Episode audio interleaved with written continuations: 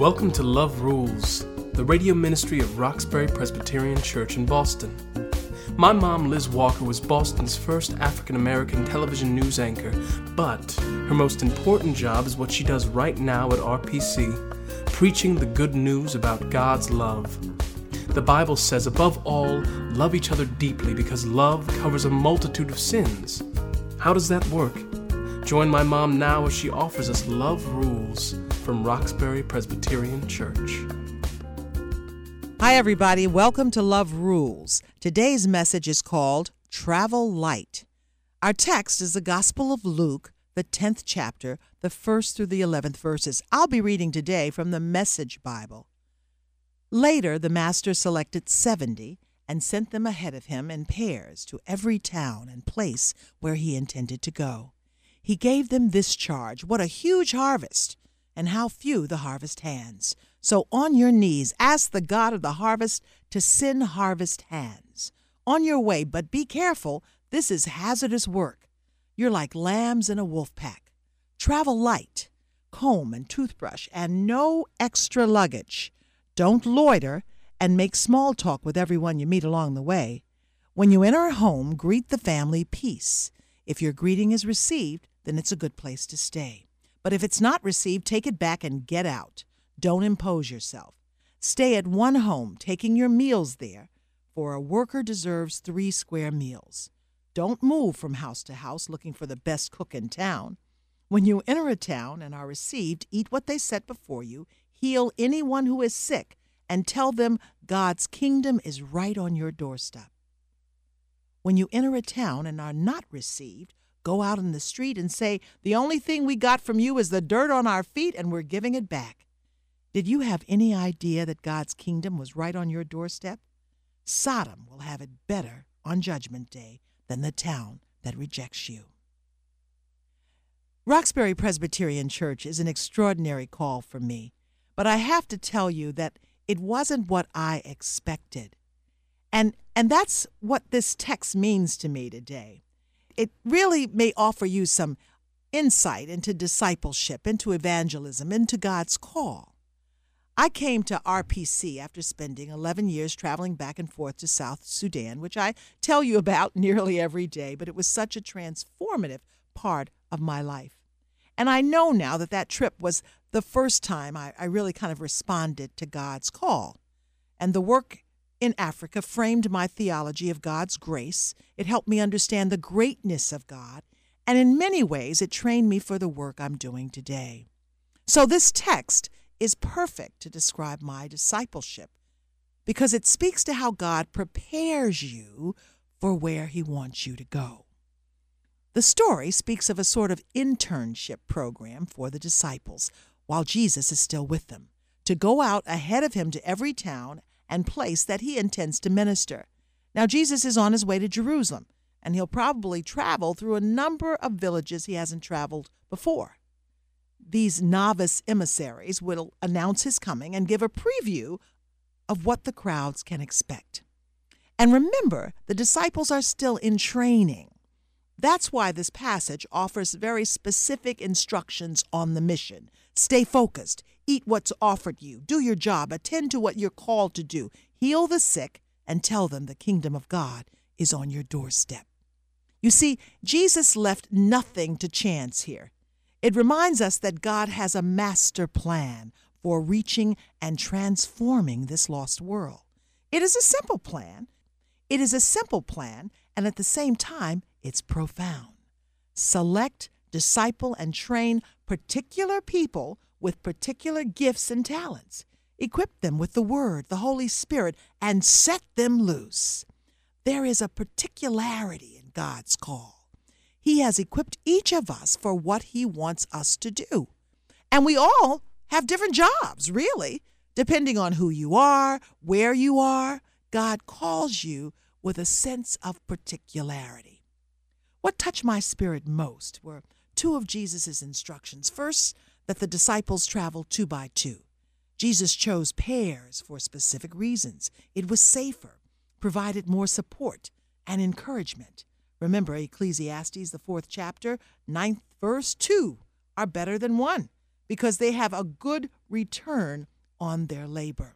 Now, you may not always have that partner in your ministry, but it's good to remember that ministry is not meant to be carried out in a vacuum.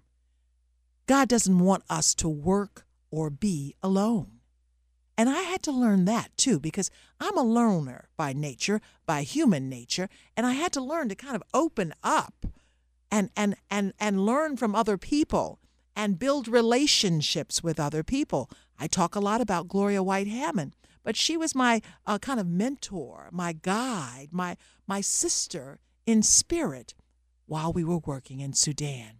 And I had to learn to trust her and, and to look up to her and, and to let her be my sister. So you are never alone on this spiritual journey. You should not think of yourself as the Lone Ranger. That's why we have churches, so that we can build relationships with God and with each other. But it is the other instruction that Jesus gives his disciples that really is the focus of, of this message today. And that is the, the message in the Message Bible travel light. Travel light. When you go out for God, you don't have to take a lot of baggage with you because God is going to give you everything you need. Now, that was actually the takeaway from my internship for God and that first trip to Sudan. Literally, packing for that trip, I put too much stuff in my bags. I had TV clothes, I had makeup, I had extra pairs of socks. I just had a lot of stuff.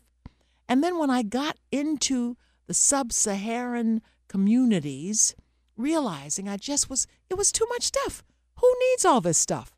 First of all, the people in that part of the world have nothing. So I'm coming in with two or three suitcases? How arrogant and tacky and condescending is that? And then one day our truck broke down and we had to walk from one village to the next. We had to walk about seven miles in 120 degree heat, and the village women volunteered to carry our luggage. I was shamed by that because I had too much stuff. My, my motivations, my selfishness, my self absorption were all packed in those bags. You know, I wore makeup. You cannot wear makeup in 120 degree heat. I promise you. By the end of that trip, two weeks later, I buried my makeup somewhere in the sub Saharan sand under some big old tree. It was my own private ritual. I had carried too much. I am so thankful you've joined us today. Remember, Love Rules is totally listener supported. Won't you make a donation right now to keep this program on the air? Log on to roxburypresbyterianchurch.org and click on Giving. That's roxburypresbyterianchurch.org org. Click on Giving. Thank you. God bless you. Traveling light is not just about the physical things we carry on our spiritual journey, like all the things that we buy and all the things we think we need. It's about carrying preconceived notions and ideas on your ministry. I didn't know anything about Africa. All I knew about Africa was the Tarzan movies I watched as a child. We go into neighborhoods, we go into churches, we go into people's homes, and we have our own ideas about what they need and who they are, and know nothing about their real lives. You have to get to know people just like you get to know God. In Africa, I thought everybody was the same. That's awful. I'm an African American. But on Tarzan, there was always one group of Africans. They weren't broken down into tribes. There are 500 tribes in Sudan, all of them distinct and unique. And in those tribes, there are hundreds, if not thousands, of people who are all distinct and unique. Old and young, strong and weak, funny and sober. Through my time in Sudan, I have learned to look more closely at people to really stop regarding them on those preconceived notions, to not judge them at all. I remember one beautiful young Dinka girl. Her name was Mary. She spoke a tiny bit of English, and I wanted to interview her. She was so beautiful. She was so exotic. I tried to, for days, to get her to change her mind and talk, but she did not want to be on camera. And I, I kept trying, But of course, she had no Western sensibility about being on television and getting 15 minutes of fame. It meant nothing to her. And by continuing to prod her, I was disrespecting her. I had to learn not to try to change Mary, but just to appreciate Mary. She taught me a valuable little lesson as a reporter. Because, you know, sometimes reporters just, we just burrow in and push. I had to learn to look at Mary for who she really was, and she taught me that. I believe God can do anything. There's nothing impossible with God. But sometimes I think we get out on our spiritual journeys, particularly uh, evangelizing and, and discipling, and we get confused about just who God is. As we traveled back and forth to Sudan, we began to think that we could tilt the scale. We could transform girls' lives and, and transform villages and, and change the world by ourselves. You know, there are these little uh, slogans that say, be the change you want to, and, and all of that's fine and you can change the world, but only through the power of God. I put all my energy into that work in South Sudan for 11 years. The school opened, and we could be very glad that we were a part of that. But we were never really successful in getting the teachers and the curriculum in place. And in the end, we had to let it go and trust that the village could work on their own education. We had supported them as much as we could. So we weren't God. We could only get to know the people and support them best we could. Travel light. You don't have to do it all. You're not going to save that person. God is going to save that person through you. That's one of my biggest challenges as a preacher, thinking it's all up to me. But I found this quote from a bishop. His name is Ken Untener, and he's from Michigan, and he's eulogizing this liberation theologist, Oscar Romero. And his words are beautiful. It helps now and then to step back and take the long view. The kingdom is not only beyond our efforts, it is even beyond our vision. We accomplish in our lifetime only a tiny fraction of the magnificent enterprise that is God's work.